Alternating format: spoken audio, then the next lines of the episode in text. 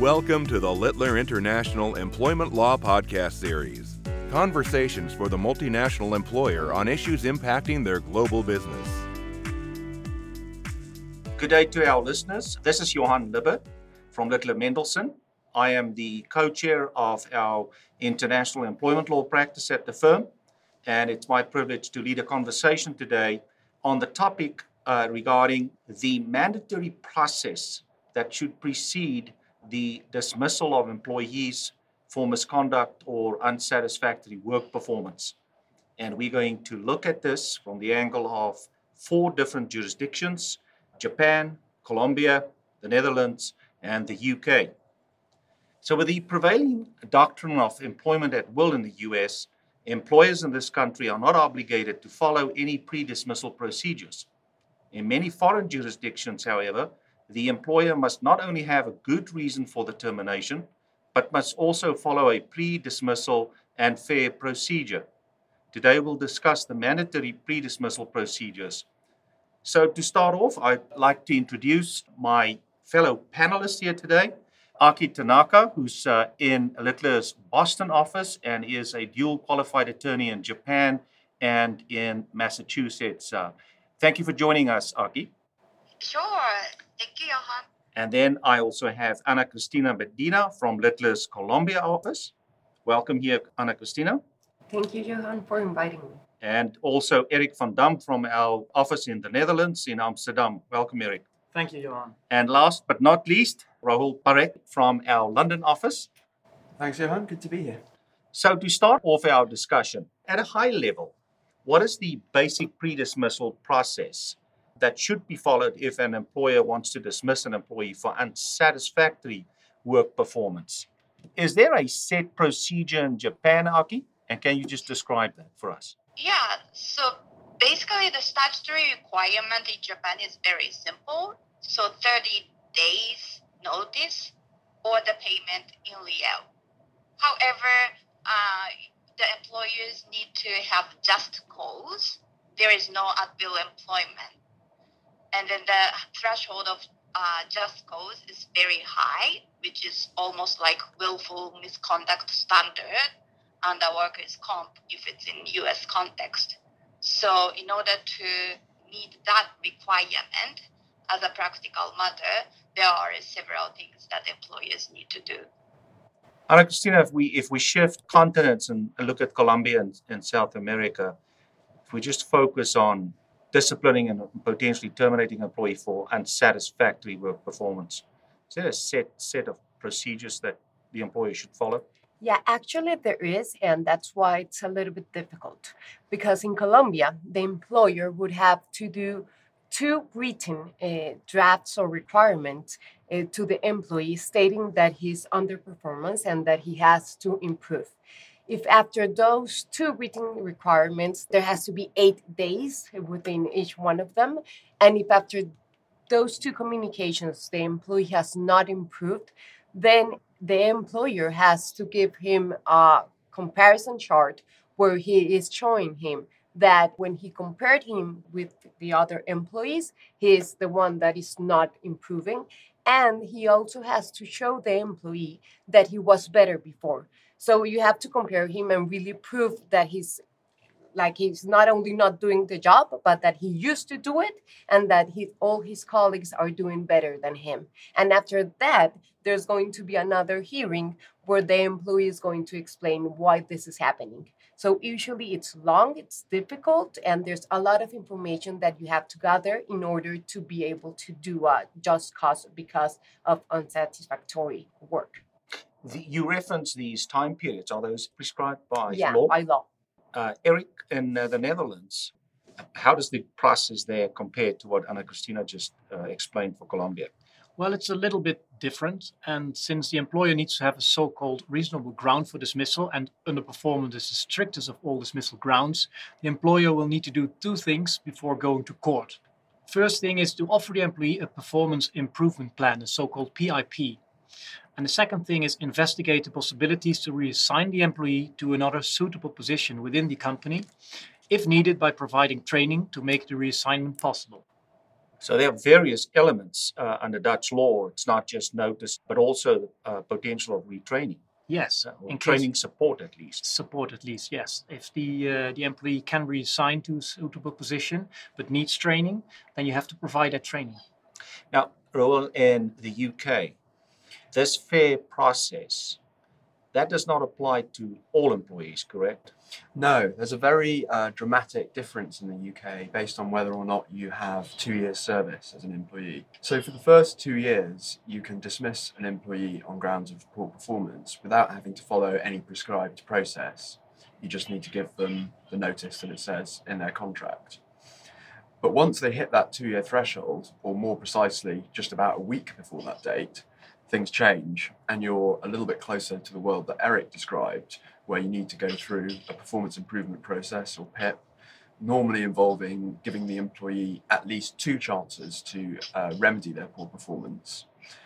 Unlike uh, in Colombia, there isn't a prescribed period by law, but the process will be quite long, normally a matter of months. And the way these things tend to go is that even when you get to the end of the process, to the point of dismissal, the employee very rarely accepts that their performance has been under par, and in practice, these dismissals often end up being contested, uh, and often settlements, a more pragmatic option, are going through that process. Now, uh, in Colombia, we learned that you also have to give these charts to compare the employee's performance with the past own performance and with other employees. How much detail is required in the Netherlands, for example, when you sit down an employee and you start this process of working towards potential dismissal?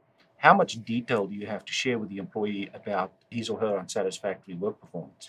That is not prescribed by law. However, in the court, you have to make plausible that the employee does underperform, and therefore you need to set up the PIP, the performance improvement plan, and you would really need to say, this is the reasons for doing the PIP these are the keys and the, uh, the, the things you have to achieve within the plan.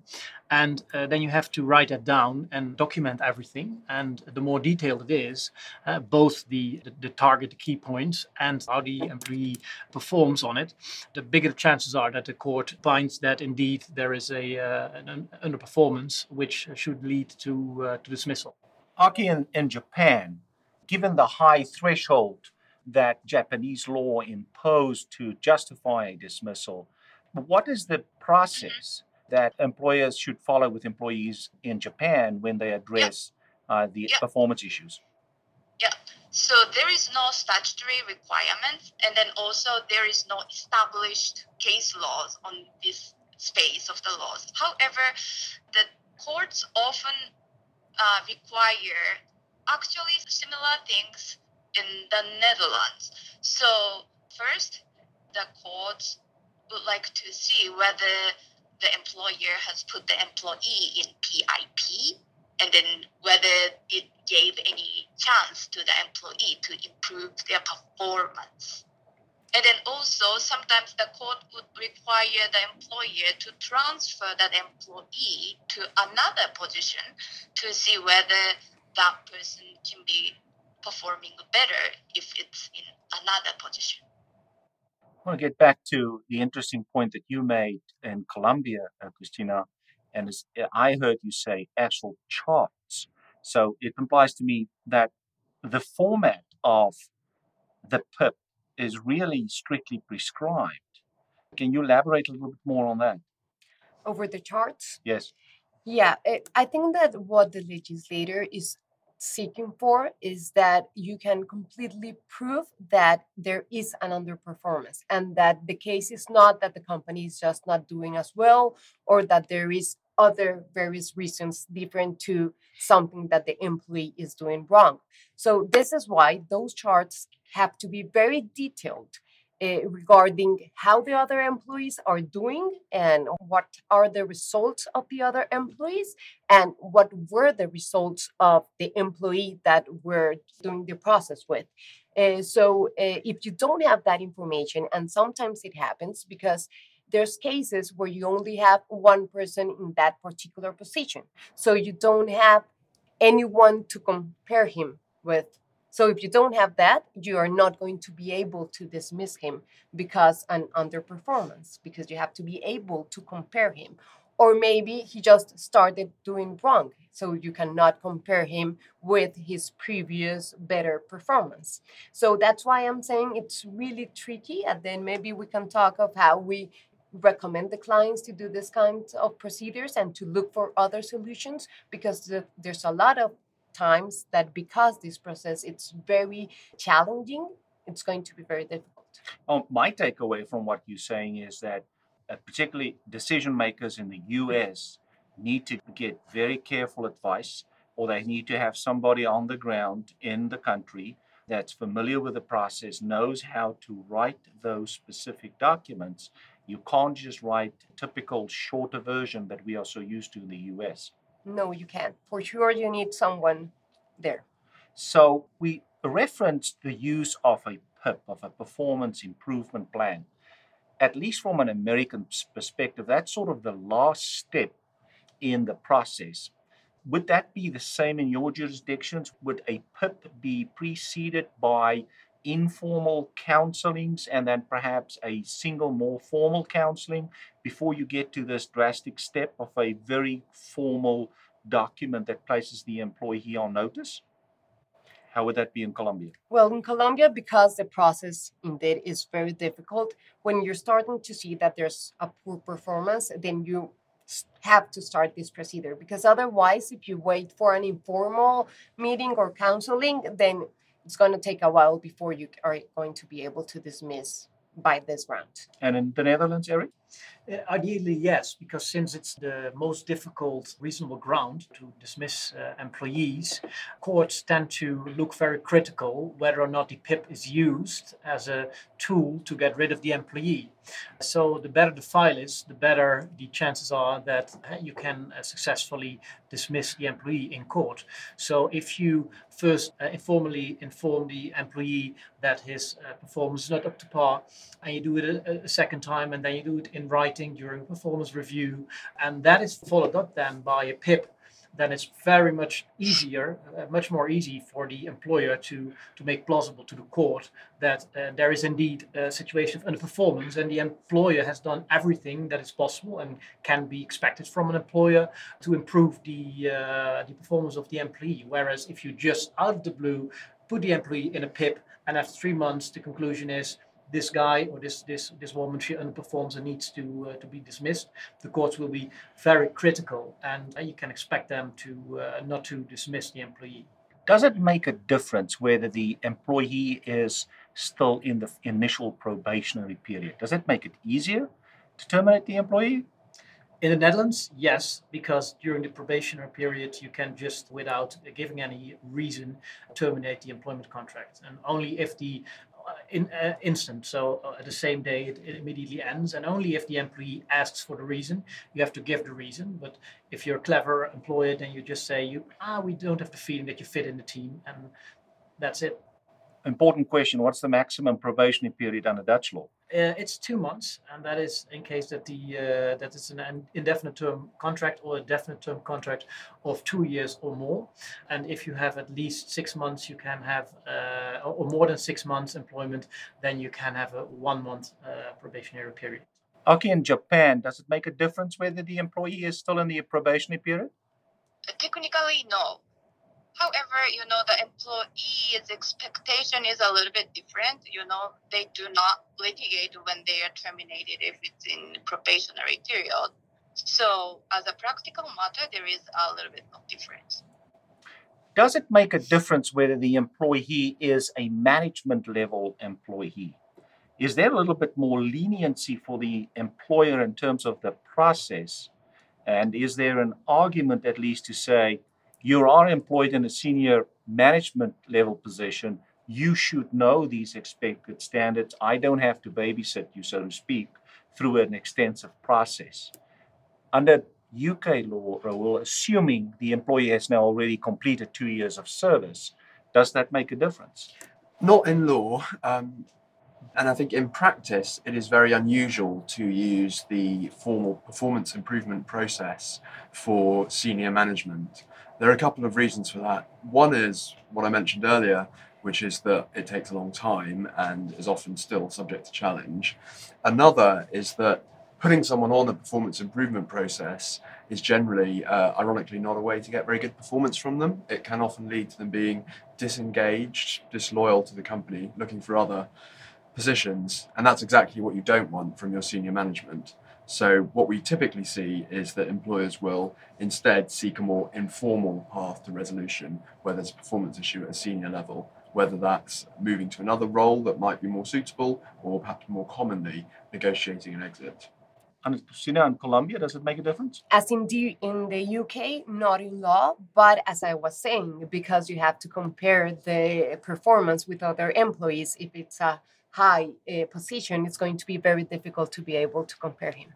So, uh, in two of the jurisdictions, the Netherlands and the UK, you have these employee representative structures called works councils. If you advance this process of addressing an employee's underperformance, is there a point in this process that you have to involve the works council? Eric in the, the Netherlands? No, you don't have to do that if it concerns individual employees, since the Works Council only considers the, um, the things, issues that consider the workforce as a whole. However, if you uh, want to adopt, amend, or withdraw a policy uh, regarding uh, performance, etc., you will need to have the consent of the Works Council. And in the UK Raoul? In the UK, no, works councils don't really have any role in performance improvement processes or performance dismissals, and indeed most employers don't don't have works councils in place, um, though they might have other employee representative structures. What you do see in highly unionised workforces, particularly uh, the public sector and ex-public sector industries, is a negotiated performance improvement policy, for instance, that mandates that the employer should take certain steps before dismissing for poor performance. So they might have less of a free hand than you know a new startup would, for instance. So now we reach the final decision. The employer has gone through this process with the PIP, has followed the process, and it concludes this employee is just not performing where it should be. Is there a further step that the employer must follow before it can actually terminate the employee for unsatisfactory work performance? This is now after the PIP Ana Cristina in Colombia. The final step would be the hearing, where the employee has to explain why uh, he is underperforming. Uh, and after that, the employer has eight days in order to notify him if the contract is going to be terminated. And in Japan, Aki? There is no specific last step to be taken under the law. Uh, the Netherlands, uh, Eric? No, not by law, but what you normally do, you terminate the or you finish the uh, the PIP by uh, uh, sharing the conclusion with the employee, and then you uh, inform the employee if the PIP was not successful. You inform him if in the beginning you uh, agreed with the employee that uh, unsuccessful PIP uh, can lead to dismissal, then you would inform the employee about uh, the intention to uh, to dismiss him, and or her, and then you would, in most cases, put the employee on garden leave. Whereas that's not not mandatory, but that is what happens quite a lot. And then um, the, the last step is, is going to court and ask the court to rescind the employment contract. And that is a, a, under Dutch law is a mandatory step to get that official approval, correct? Yes, yes, that's true. You have to go to court, and the court you can uh, can decide yes, we're going to dissolve the employment contract, or no, we're not. We're rejecting your request. So let's let's move to the other potential reason for the termination, and that is uh, if an employee commits misconduct. So let's focus on that process, and perhaps at a high level. Again, sort of just to give our listeners a high level understanding of what would be the required process. Let me under, uh, start with you, Ana Cristina, in, in uh, Colombia. What's the required process? Well, we had a ruling in 2014 where the Constitutional Court made even more challenging this procedure. Uh, because of the due process, we cannot terminate any contract uh, because of misconduct, even though it is, if it is a very, like very uh, important fault, you cannot terminate with a prior due process. And the due process is going to be first the invitation to the hearing, then the hearing. And uh, after that, you have to give the employee a period of time where he can present any evidence that he has against the supposed to be false. And after that, you would have to notify the employee with a letter that has to have all the laws that were not complied and also all the reasons why you're taking the decision.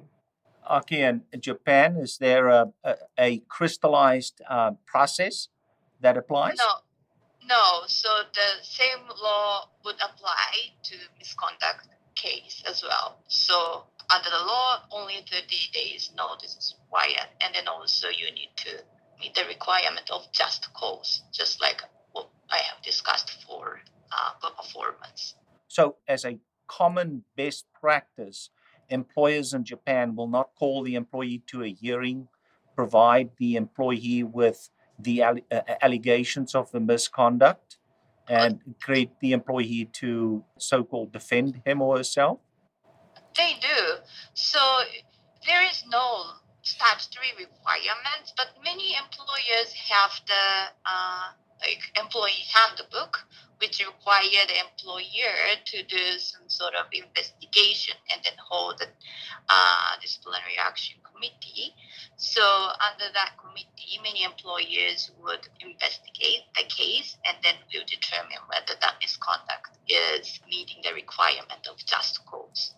Okay, would you just, for the benefit of our listeners, uh, this work rules in Japan, when does the legal obligation arise that an employer must publish uh, such work rules or a handbook setting forth those disciplinary procedures? Does that apply to all employers or only certain employers?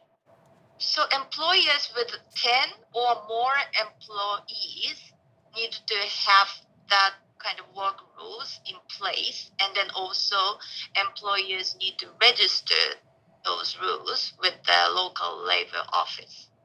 In the uk uh, Raoul, is there an obligation to have a disciplinary process in place on employers? In in essence, yes, because you have an obligation to inform employees at the start of their employment about the procedures that, that, that are followed in disciplinary matters. But um, so all employers will have a, a policy, but it can be quite short and quite basic. And and is, it, does that leave room for deviation? Uh, will it be approached more as a guideline, as a it as opposed to a strict rule? Yes, it is a guideline. And one point that we'd always check when looking at the contract is that the uh, disciplinary procedure does not form part of the contract because you don't want to have a situation where failing to follow your own policy gives the employee a breach of contract claim. So generally, the policy will be quite broadly drafted, and it will, for example, enable the employer to skip stages if they want to in the case of uh, serious misconduct, uh, and generally to adapt their procedure to suit the circumstances. And in the Netherlands, uh, the process for discipline for misconduct Mm-hmm. There is, if the most misconduct is really serious and unacceptable, the employee can be fired on the spot, an instant dismissal. And you should think of uh, misconduct like theft or fraud. In other cases, you have to confront the employee with his behavior and ask for the reaction, uh, which is the principle of hearing both sides of the argument or the right to, be, to hear and to be heard.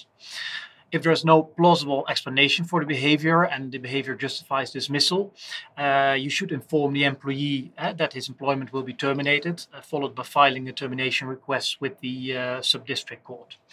And there is no obligation to have a policy in place with uh, saying the procedures, what to do, and which steps to take. Uh, however, it can help you if you have such a policy in place because the employee then knows what happens if he carries some sort of conduct. Uh, so that might help you. On the other hand, it might also backfire in case that it's very specific. You have to follow the following steps. And if you don't do that as an employer, the court will hold that against you. And it might even be a reason to not dismiss the employee and to reject the termination request. So, in an instance of a serious misconduct, is it basically terminate and then explain to the court the substantive reasons but there's no pre dismissal hearing of the employee, but you still have to explain and make out a good case. Yes, that's correct. Although you should sit down with the employee and ask him, confront him with the behavior. Obviously, that's not the case in case that uh, you would catch him in the act of stealing or uh, or theft or fraud. But in all other cases, you have to investigate and then sit down with the employee and confront him with your findings and uh, give him the possibility to respond because maybe there's a plausible reason for the behavior. And after that, you take into account the response uh, of the employee, and then you make the decision: is this a serious act, and uh, can we fire on the spot or not? And if you can, you can ju- then just terminate. And afterwards, if the employee wants to fight dismissal, he uh, needs to, to start proceedings with the court. So that's just the other way around from a normal uh, dismissal procedure in the Netherlands, where first you have to go to court, then there is a prior uh, to the dismissal, uh, a check whether or not dismissal is justified, and then the uh, employee is dismissed. Now, in Colombia and, and the UK, it's a little bit more of a structured requirement that there should be a hearing where the employee gets a chance to understand what is alleged, what what is the misconduct, and have an opportunity to at least present his case. Let's just talk about a little bit about the mechanics. Must the employer give written notice to the employee of this hearing? And how much detail should there be in this notice? In Colombia, it has to be very detailed. First of all, you should invite or give the written uh, invitation to the employee at least like four to five hours prior to the hearing ideally even one day before. And in that document, uh, you have to write everything that's going to be questioned on the hearing. So, for example, you have to tell him why you're investigating or why you open the disciplinary procedure. What uh, are the laws that are not being uh, in compliance? If you have any evidence, you should attach the evidence uh, to the document. So it is very strict. A lot of times, what uh, the employers say is that if I do that, then I'm not going to be able to then terminate the contract because of the serious misconduct, because then he's going to have all the evidence and it's going to make up a story. So it is difficult, and sometimes what you have to do is to take strategic decisions and maybe you're not going to uh, give him the evidence with that much time of advance, but you would give him the evidence or you transfer the evidence where you're in the hearing. So you have to see and to balance what you're trying or what you're aiming for and try to be a little bit flexible because otherwise some in some cases you're not going to make the case if you do it everything how's it written by law. And in the UK, Raoul? So one difference from what Ana Cristina described is that you will typically have two meetings with the employee. The first will be an investigation meeting where you are asking him questions about uh, the alleged misconduct. And then as the employer, you will take stock and gather all of the evidence that you have, which obviously might include talking to other employees or phone records or emails or whatever it is. And in a similar way to what Ana Cristina described, you then provide that in advance to the employee before a disciplinary hearing where he's given a, a, an opportunity to account for his actions and then uh, the employer decides on what sanction to apply. Aki, the uh, in instances where a company has filed the work rules in Japan, is, do those work rules typically address the detail as as both Raoul and Ana Cristina explained? Is there any similarity in terms of prescribing an advance notice and what the notice should contain? No, there were just uh, like one or two sentences just to prescribe what uh, like the disciplinary action committee should be held before the termination or something. So.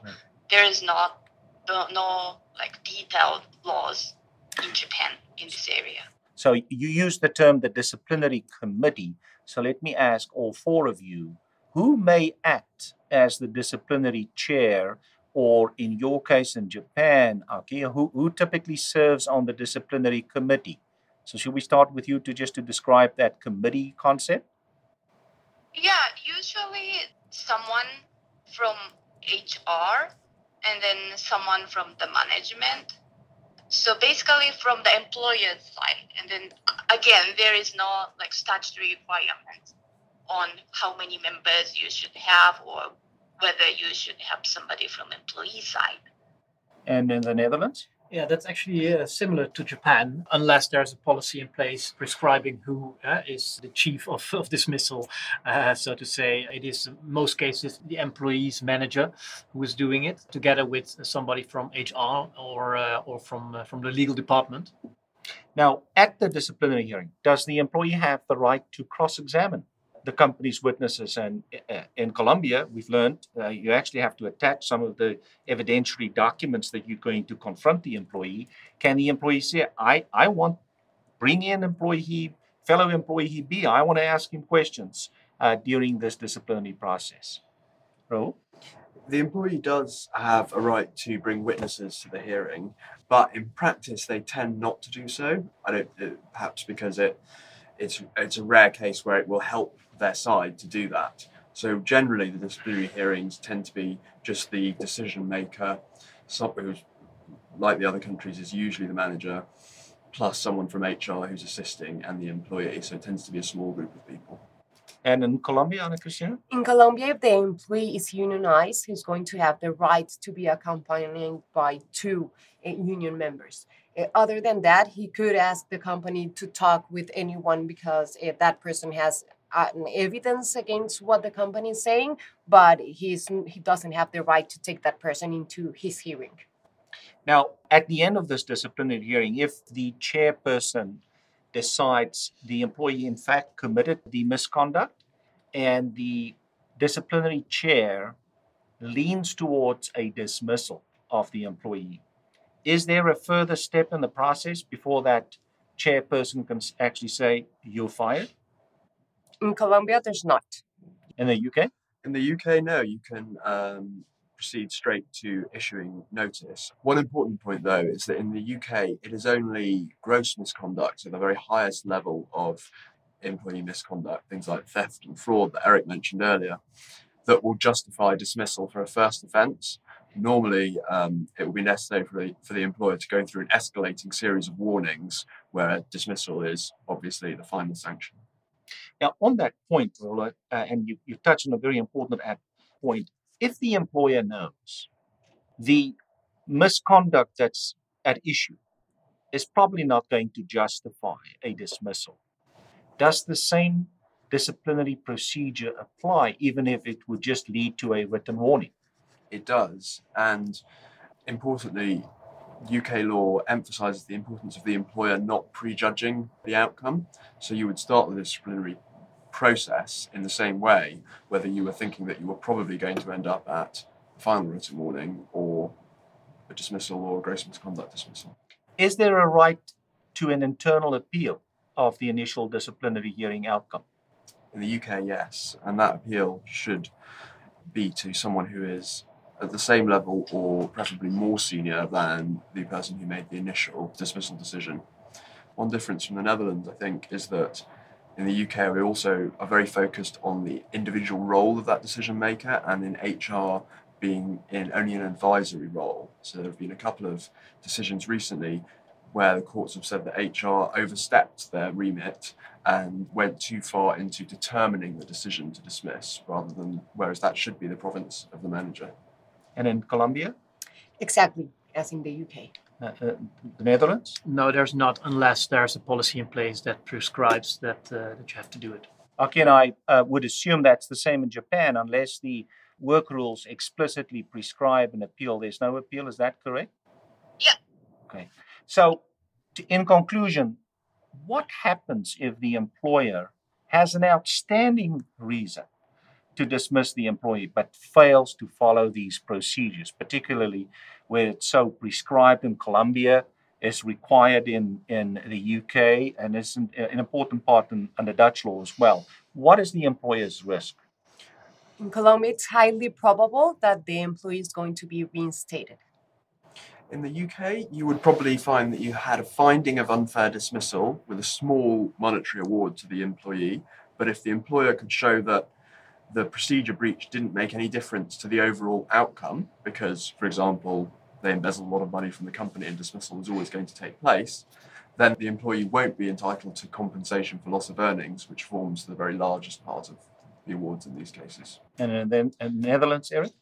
just like in Colombia, it might result in a rejection of the termination request, or as an alternative, in an additional severance payment rewarded to the employee. Well, thank you so much, Aki, Eric, Ana Cristina, and Raoul, for sharing with our listeners these processes that are clearly foreign to us on, on this side of the Atlantic. Thank you for uh, your participation. For those of you who uh, follow our series of podcasts, we invite you, if you want to learn more about Littler's international employment and labor practice and more about the various cross border topics, visit our website at www.littler.com.